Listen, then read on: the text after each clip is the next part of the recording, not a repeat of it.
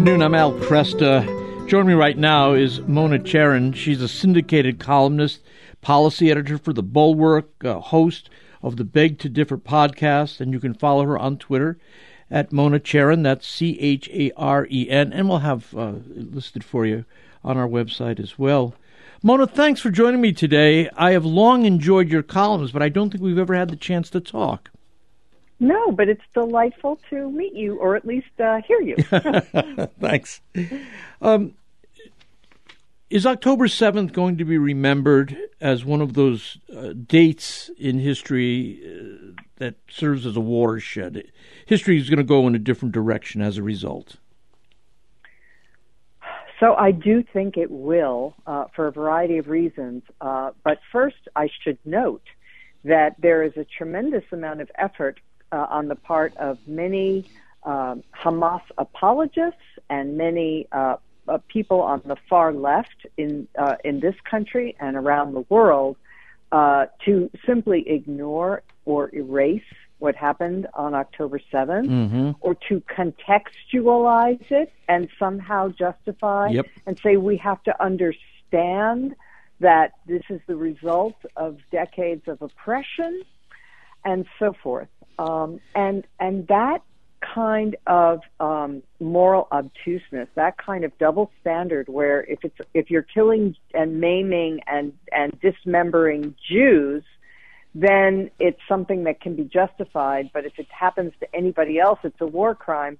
That is an unsustainable moral mm-hmm. position. Um, mm-hmm. But I will tell you that I um, have noticed a shift among some people on the left. I think this has opened up a serious um, a serious breach mm-hmm. uh, in uh, on the left among people, some of them Jewish, uh, but not all of them, who are appalled to discover that there are people that they thought of as allies yeah. who uh, were not who were not uh, appalled uh, by the by the the, the, the savagery of, and the and the horror of October 7th, but we're um, we're kind of okay with it, and we're certainly more critical of Israel for defending herself than they were of Hamas for the initial um, attack.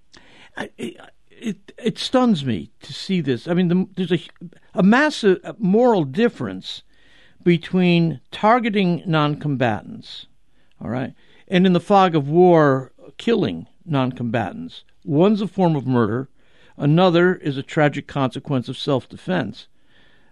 I don't think that's hard to understand, but many no, on the left I, are ignoring it. They are utterly ignoring it. I want to say to these people, you know, do you recognize how many innocent civilians were killed by the Union Army in our Civil War? um, right. You know, Many, many, and, and, and does that mean that this was illegitimate, that they should have paused, that they should have stopped the war because, right. you know, in the process, civilians were killed? That is what war is. That is why an unprovoked war, the way Hamas uh, attacked Israel, is, you know, it's, it's a crime uh, to, to start a war that way. But you cannot, I mean, the rule of life cannot be, the rule of international relations cannot be that if you are a terrorist government or a terrorist group that controls a piece of territory, there are no rules that apply to the tactics that you use. You can commit any crime. But then if you hide among your own civilians, then a a, a Western a a, um, a, a law-abiding power, a power that wants to abide by the rule of law, um, cannot respond. Yeah. Well, if that is the rule, then pretty soon the world is just going to consist of regimes like Hamas. Right. Because it gives them carte blanche to do what they want. Then they hide among their own civilians, and you know Israel or any uh, freedom-loving and rule-abiding country cannot respond. That just that cannot be the rule. Yeah. Yeah, uh, this is, I think, a vitally important point that you make, and that is, here you have Hamas which has uh, shielded its military assets in schools, hospitals, residential homes, and um, are using uh, the citizens of Gaza uh, as shields, which mean that they're not only willing to sacrifice Jews, they're actually willing to sacrifice the very people they're supposed to be fighting for. And that's exactly right. That yeah. is exactly right. And and you know, I said in a in the first column that I wrote on uh, October eighth, I said Hamas makes war on Israeli civilians and Palestinian yeah. civilians. Yeah. Uh, that that's what they do, um, and and it is it is not also you know a lot of people think oh well they want a state of their own. That's what this is about the two state solution. No, no there are Palestinians who want a two state solution. Right. And there are many well intentioned people and, and honest, good people who want the Palestinians to have a state of their own. I want the Palestinians to have a state of their own. Sure. But but but that is not what Hamas wants. Hamas is is a is an Islamist jihadist group that wants to kill as many Jews as possible and wants to obliterate Israel. You know, people chant from the river to the sea. and they don't even know what they're saying. Yeah. Because what that calls for, the river they're talking about is, of course, the Jordan, and the sea is the Mediterranean. Well, what lies between the river and the sea? The state of Israel. Right. And so what it contemplates is at least massive ethnic cleansing of 10 million people, including a million Arabs, um, uh, Arab Israelis, mm-hmm. um, or or it contemplates and nobody after 10-7, nobody can say that it's crazy to imagine that what they really want is mass annihilation right. of of right. Jews yeah. and Israelis. It's it is again something that we I think many of us thought was in the past.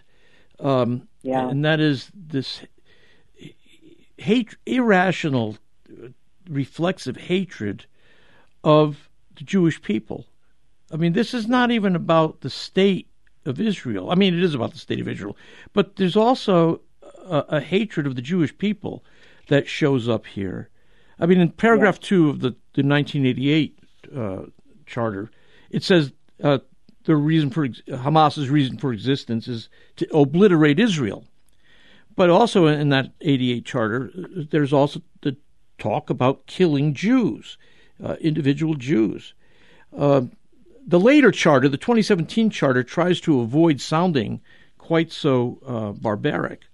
But even there, mm-hmm. they they make this equation. They say they try to distinguish anti-Zionism from anti-Semitism, but mm-hmm. no, it doesn't work uh, in even the yeah, 2017 I mean, charter. That's right. It doesn't work, and you know, people people get very touchy if you say that anti-Zionism is anti-Semitism, and they say, well, there are some some Jews who are anti-Zionist, and there are on the very fringes of very, you know, certain sects of mm-hmm. Jews believe that you actually shouldn't have a Jewish state uh, because uh, it should only happen when the Messiah yeah. uh, comes.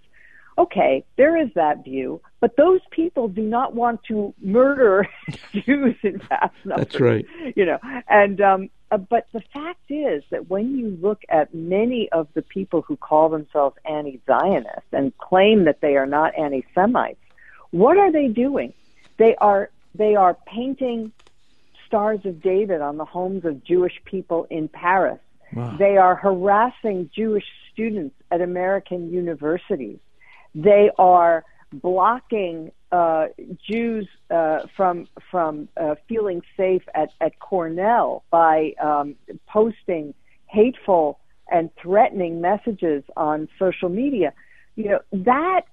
What do those Jews in in the United States, in Paris, in London, have to do with Zionism? Right. That is not anti-Zionism. That's just good old-fashioned anti-Semitism. Yeah. Yeah, I think it was your column where you described a mob in Sydney, Australia, that had gathered to right. celebrate uh, October seventh, and they they they were crying, "Gas the Jews!" Yeah. Wow. Yeah. Exactly.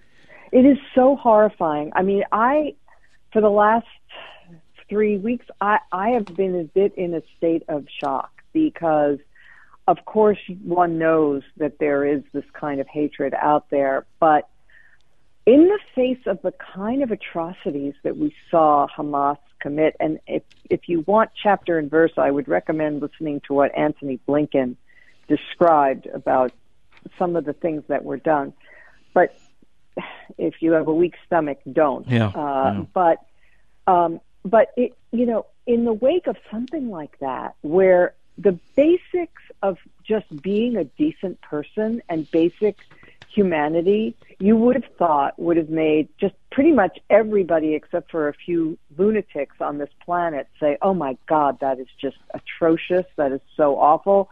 We sympathize, you know, so much with these Israeli people, and this is the sort of thing that cannot be, uh, you know, that no civilized country could ever tolerate, and so on. And instead, I mean, at a moment like that, to see people laughing yeah. and celebrating and putting pictures of paragliders on their flags. Oh, yes. As if, oh my God. I mean, uh, so I am still a little bit in shock.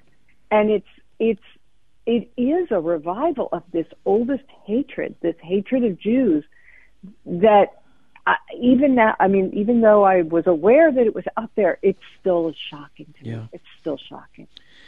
I saw a, a, a short video of uh, allegedly a Hamas woman shouting and sobbing back and forth and really uh, condemning Hamas. Do you have any idea how um, residents of Gaza uh, feel towards Hamas as their government? I don't have a good sense so of that. It's, you know, one of one of the things that is so tragic about these situations is, you know, where people don't have any control.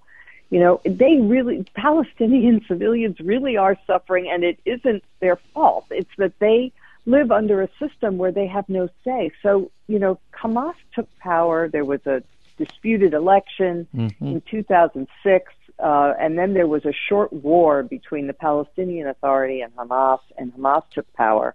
And they killed 300 uh, members of the Palestinian Authority in the course of seizing power in Gaza. Okay, well that was that's it. There hasn't been an election since then. Now there was an opinion poll that was taken right, you know, before uh, 10/7 in which 62% of the residents of Gaza said that they wanted to maintain the ceasefire with Israel, hmm. um, and uh, and a similar number said that they did not any longer want to be ruled by Hamas, that wow. they would prefer to be ruled by the Palestinian Authority, which is also corrupt, but yeah. not nearly as terrible as yeah. as Hamas. But they don't. There was. There's never been another election, yeah. and so they are you know they are victims of of their own very evil and and crazed leaders who who have you know this this maniacal desire um, to do something to destroy Israel, which is not possible, you know, and right. and only leads to more suffering for everyone. And uh, and you know they are not susceptible of reason either. Um, so it is it is very tragic for the for the Palestinian people. They are the worst led people on the planet, yeah, one uh, could say. It you know this is uh, you hear people saying that at least they have the world's attention now for the Palestinian cause. Well, I, I happened to come across the, the documentary one day in September about the Munich um, kidnapping and killing, and the one surviving uh, terrorist from 1972 said that he was proud that his move, his kidnapping and killing of the Jewish athletes, brought the Palestinian cause to the world's attention. That's 51 years ago. It doesn't sound to me like this is a very effective strategy for getting justice for the Palestinians. Well, that's right. And and the other thing is, you know, there is this I mean, this crazy inverted attention to anything that concerns Israel. You know, there are so there were 300,000 civilians killed in Syria in its civil war. Yeah. But we never hear about them. The world's attention is not riveted on them no, or true. on, you know, so many other the Rohingya in Burma. Yeah. You know, we, we Mona, the music is just on. cutting us off here, Okay. unfortunately. All right. Thanks. We'll talk again.